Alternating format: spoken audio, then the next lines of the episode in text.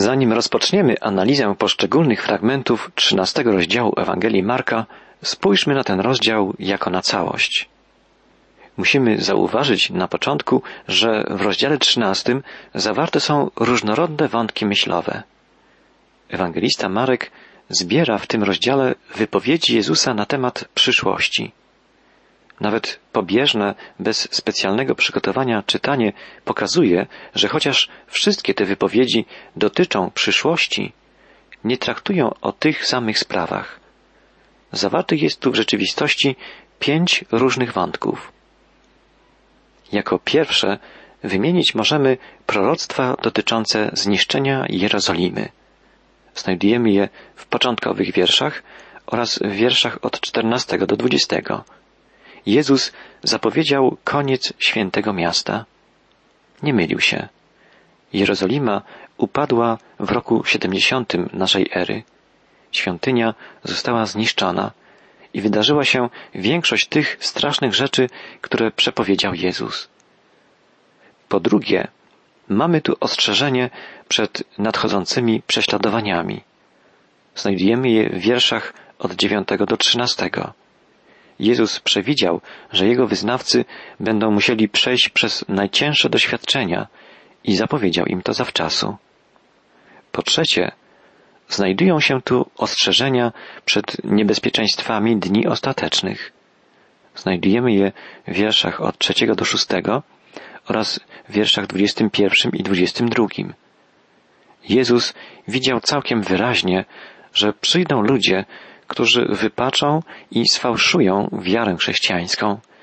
Tak musiało się stać, ponieważ ludzie słuchają raczej własnych umysłów niż głosu Boga. Jezus pragnął obronić swoich uczniów przed herezjami, przed kłamstwami, fałszywymi naukami, które miały ogarnąć Kościół. Po czwarte, są tu zawarte też ostrzeżenia przed powtórnym przyjściem Jezusa. Jedynymi obrazami, którymi posługuje się Jezus w odniesieniu do swego powtórnego przyjścia, są obrazy pochodzące od proroków i autorów ksiąg apokaliptycznych, piszących o Dniu Pańskim. Na koniec znajdujemy tu ostrzeżenia o konieczności czuwania. Czytamy o nich w końcowych wierszach od 28 do 37 wiersza 13 rozdziału. Jeżeli ludzie żyją w cieniu wieczności, jeżeli żyją ze świadomością stałej możliwości interwencji Boga, jeżeli żyją z perspektywą powrotu Chrystusa, jeżeli czas i jego kres znane są jedynie i tylko Bogu, wtedy pojawia się konieczność czuwania. I to jest najważniejsze przesłanie trzynastego rozdziału Ewangelii Marka. Powinniśmy czuwać. Powinniśmy być gotowi na powrót Jezusa Chrystusa. Powinniśmy być świadomi tego, że Jego powtórne przyjście jest coraz bliższe. Początek trzynastego rozdziału Ewangelii Marka zawiera proroctwo o mającym nadejść rychło zburzeniu świątyni jerozolimskiej. Czytamy w pierwszym i drugim wierszu. I gdy on wychodził ze świątyni, rzekł mu jeden z uczniów jego, nauczycielu, patrz, co za kamienie i co za budowle. A Jezus mu odrzekł, czy widzisz te wielkie budowle? Nie zostanie kamień na kamieniu, który by nie został rozwalony. Zaczynamy od proroctw Jezusa dotyczących losu Jerozolimy, a w szczególności świątyni jerozolimskiej. Świątynia, która w owym czasie stała w Jerozolimie, zbudowana była przez Heroda i była uważana za jeden z wielkich cudów świata. Świątynię tę zaczęto budować w dwudziestym roku przed Chrystusem, także w czasach Jezusa nie była jeszcze całkowicie ukończona. Stała ona na szczycie góry Moria. Na tym szczycie, na którym Abraham chciał ofiarować swego syna Izaaka około 1900 lat przed Chrystusem. I na niej król Salomon postawił pierwszą świątynię około tysięcznego roku przed Chrystusem. Było to więc wzgórze świątynne. Zamiast wyrównywać wierzchołek góry, wzniesiono na nim potężne kamienne mury zamykające cały ten obszar. Na murach tych położono platformę wzmocnioną filarami, która dźwigała ciężar całej konstrukcji. Historyk żydowski Józef Flawiusz opowiada, że niektóre kamienie miały 12 metrów długości, 4 metry wysokości i 5,5 metra szerokości. Najwspanialsze wejście do świątyni znajdowało się na jej południowo-zachodnim skrzydle. To tutaj, między miastem a wzgórzem świątynnym, rozciągała się dolina, nad którą rozpięty był wspaniały most. Każdy jego łuk miał 12,5 metra długości, a do jego budowy użyto głazów o długości 7 metrów. Co najmniej 67 metrów poniżej rozciągała się sama dolina. Jej szerokość, spięta mostem, wynosiła 106 metrów, zaś most liczył sobie 15 metrów szerokości. Most ten prowadził wprost do królewskiego przedsionka, który składał się z podwójnego rzędu kolumn w stylu korynckim o wysokości 11 metrów, zaś każda kolumna była wyciosana z jednego bloku marmurowego. Józef Flawiusz pisze, Zewnętrzna fasada świątyni posiadała wszystko, co mogła zachwycić ludzkie umysły i oczy, ponieważ była pokryta cała płytami ze złota o dużej wadze, także przy pierwszych promieniach wschodzącego słońca odbijała je z olśniewającą wspaniałością, zmuszając tych, którzy na nią spoglądali, do odwracania oczu, tak jakby patrzyli na samo słońce. Obcym przybyszom świątynia ta jawiła się z pewnej odległości jako góra pokryta śniegiem, ponieważ fragmenty, które nie były pozłacane, miały kolor niezwykle biały.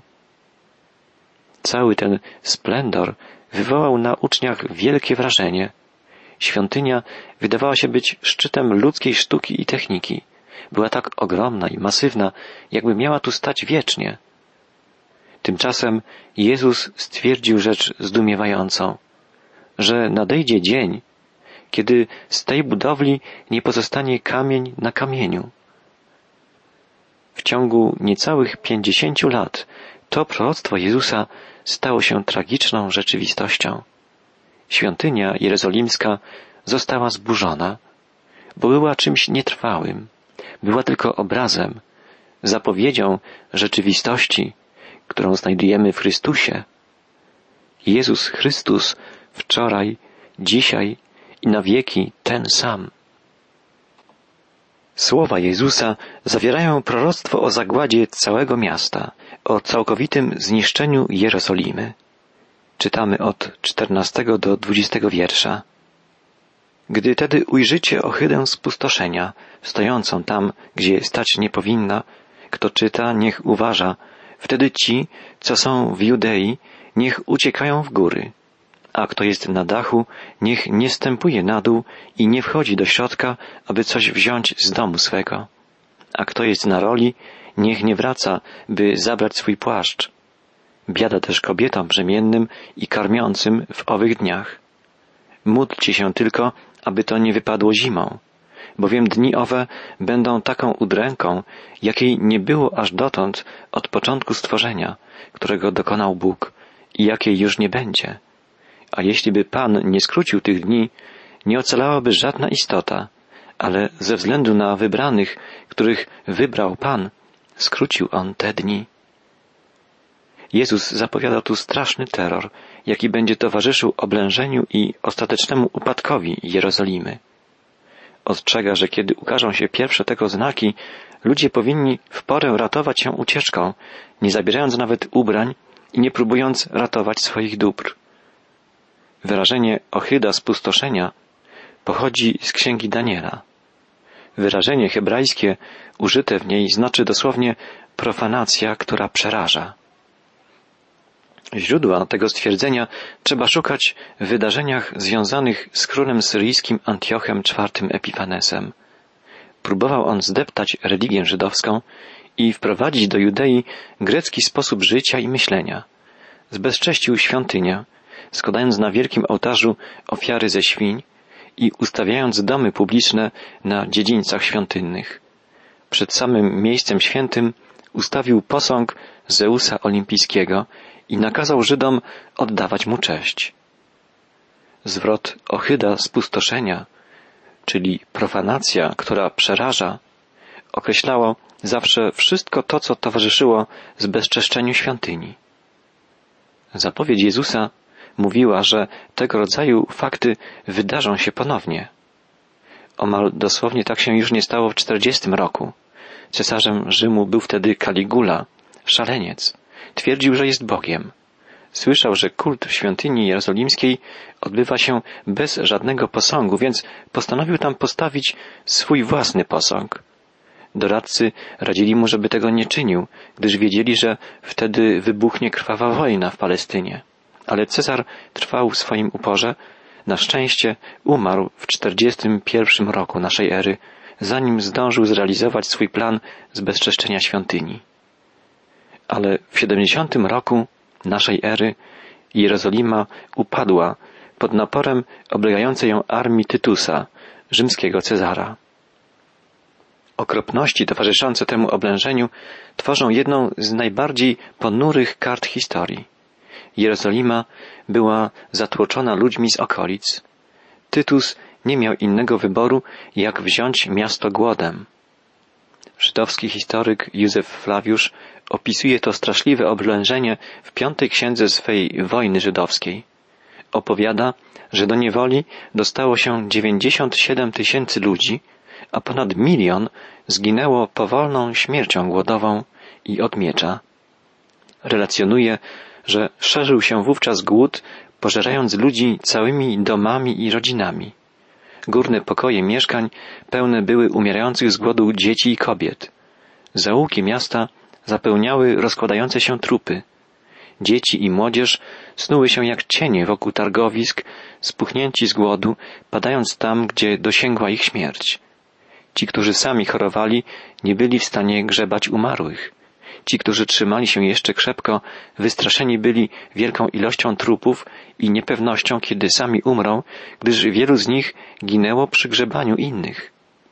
Liczni ludzie wchodzili do trumien, czując zbliżającą się śmierć. Nie było słychać lamentu nad ofiarami. Głód zniszczył wszystkie naturalne odczucia. Głęboka, śmiertelna cisza panowała nad miastem. Sytuacja stała się jeszcze bardziej ponura, gdy pojawiły się wampiry, które plądrowały trupy. Józef Flawiusz pisze, że nie było ani jednej trawki w Jerozolimie, a niektórzy w straszliwej rozpaczy w poszukiwaniu pożywienia rzucali się do rynsztoków i do nawozu zwierzęcego, jedząc gnój, który tam był, jedząc to, czego kiedyś nie mogli oglądać bez obrzydzenia. Autor wojny żydowskiej odmalowuje tragiczny obraz ludzi gryzących rzemienie i buty oraz opowiada straszliwą historię kobiety, która zabiła i usmażyła własne dziecko, dzieląc się tym potwornym jadłem z potrzebującymi. Proroctwo Jezusa o strasznych dniach, które mają nadejść dla Jerozolimy, miało się więc w pełni zrealizować. Ci, którzy zdążali do miasta w poszukiwaniu bezpieczeństwa, umierali tysiącami, a ocaleli tylko ci, którzy posłuchali rady Jezusa i uciekli w góry. Tak więc proroctwo Jezusa o agonii Jerozolimy spełniło się w niespełna czterdzieści lat po jego śmierci i zmartwychwstaniu. Wypełniło się zgodnie z zapowiedzią za życia jednego pokolenia, tego, które pamiętało jeszcze słowa wypowiedziane przez Jezusa. Następnym ważnym tematem trzynastego rozdziału Ewangelii Marka jest kwestia niebezpieczeństw ostatnich dni. Jezus ostrzegał, baczcie, żeby was ktoś nie zwiódł. Wielu przyjdzie w imieniu moim, mówiąc, jam jest, i wielu zwiodą. I gdyby wam wtedy kto powiedział, oto tu jest Chrystus, oto tam, nie wierzcie. Powstaną bowiem fałszywi Mesjasze i fałszywi prorocy i czynić będą znaki i cuda, aby o ile można zwieść wybranych. Wy tedy baczcie, przepowiedziałem wam wszystko. Jezus był w pełni świadomy tego, że zanim nadejdzie koniec, pojawią się heretycy, fałszywi Mesjasze, ci, którzy wypaczają prawdę. Herezja powstaje zazwyczaj na skutek zbytniego podkreślania jednej tylko strony prawdy. zawsze do błędu prowadzi położenie zbyt dużego nacisku na jakąś jedną cechę Boga.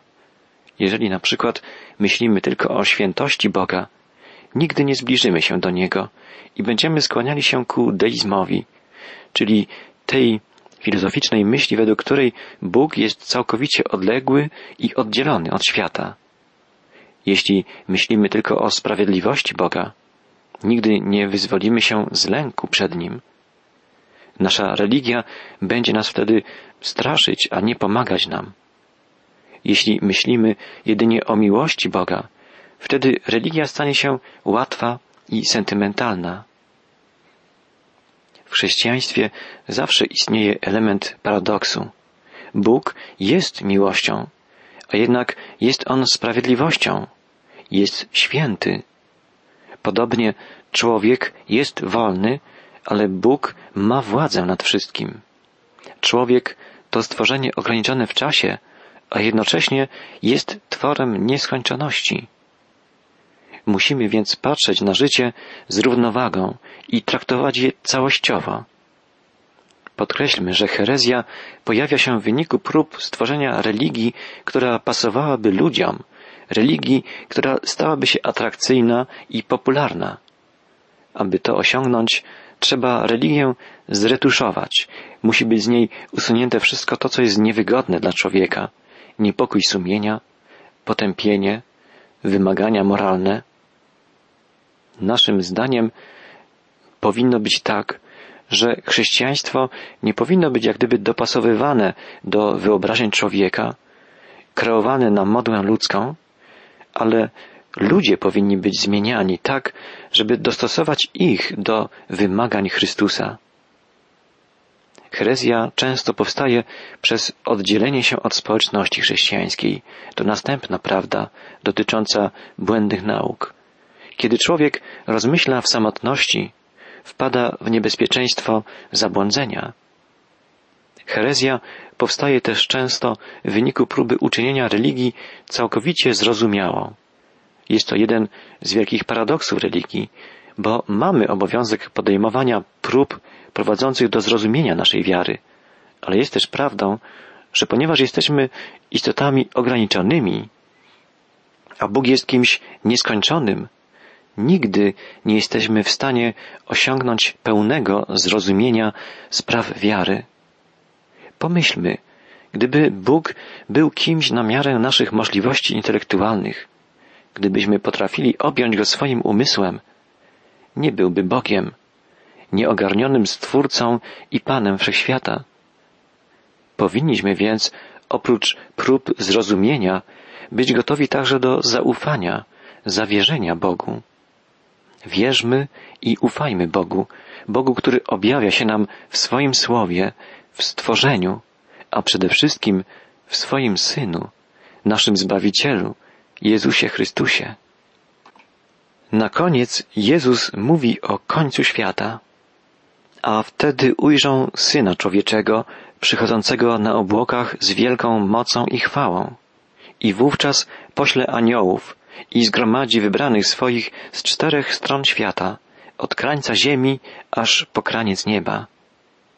I wzywa Jezus do czujności, mówiąc, od figowego drzewa uczcie się podobieństwa.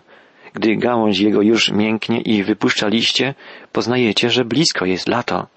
Tak i wy, gdy ujrzycie, że to się dzieje, wiedzcie, że blisko jest, tuż u drzwi. Zaprawdę powiadam wam, że nie przeminie to pokolenie, aż się to wszystko stanie. Niebo i ziemia przeminą, ale słowa moje nie przeminą. Ale o tym dniu i godzinie nikt nie wie, ani aniołowie w niebie, ani syn, tylko ojciec. Baczcie, czuwajcie, nie wiecie bowiem, kiedy ten czas nastanie. Jest to tak, jak u człowieka, który odjechał, zostawił dom swój dał władzę sługom swoim, każdemu wyznaczył jego zadanie, a odźwiernemu nakazał, aby czuwał. Czuwajcie więc, bo nie wiecie, kiedy Pan domu przyjdzie. Czy wieczorem, czy o północy, czy gdy kur zapieje, czy rankiem, aby gdy przyjdzie, nie zastał was śpiącymi. To, co wam mówię, mówię wszystkim. czuwajcie. Jezus mówi, że nie zna dnia ani godziny swego ponownego przyjścia. Były sprawy, które nawet On złożył bez pytania w ręce Boga Ojca. Nie może być chyba większego ostrzeżenia i nagany dla tych, którzy określają daty i harmonogramy powtórnego przyjścia Jezusa. Takie działania to nic innego jak bluźnierstwo, gdyż są one wnikaniem w problemy, których sam Pan Jezus zdecydował się nam nie objawiać. Jezus wyciąga jeden praktyczny wniosek. Jesteśmy podobni do ludzi, którzy wiedzą, że ich Pan powróci, ale nie wiedzą kiedy. Żyjemy w cieniu wieczności. Nie ma jednak powodu do strachliwego i histerycznego oczekiwania. Dzień po dniu nasza praca musi być wypełniona, wykonana. Nie znaczy to, że mamy żyć w taki sposób, jakby nie miał dla nas znaczenia fakt, że Pan przyjdzie. Nie. Naszym wielkim zadaniem każdego dnia życia jest czynienie miłym Bogu każdego właśnie dnia i przysposabianie się do stanięcia przed Nim w każdej chwili, twarzą w twarz.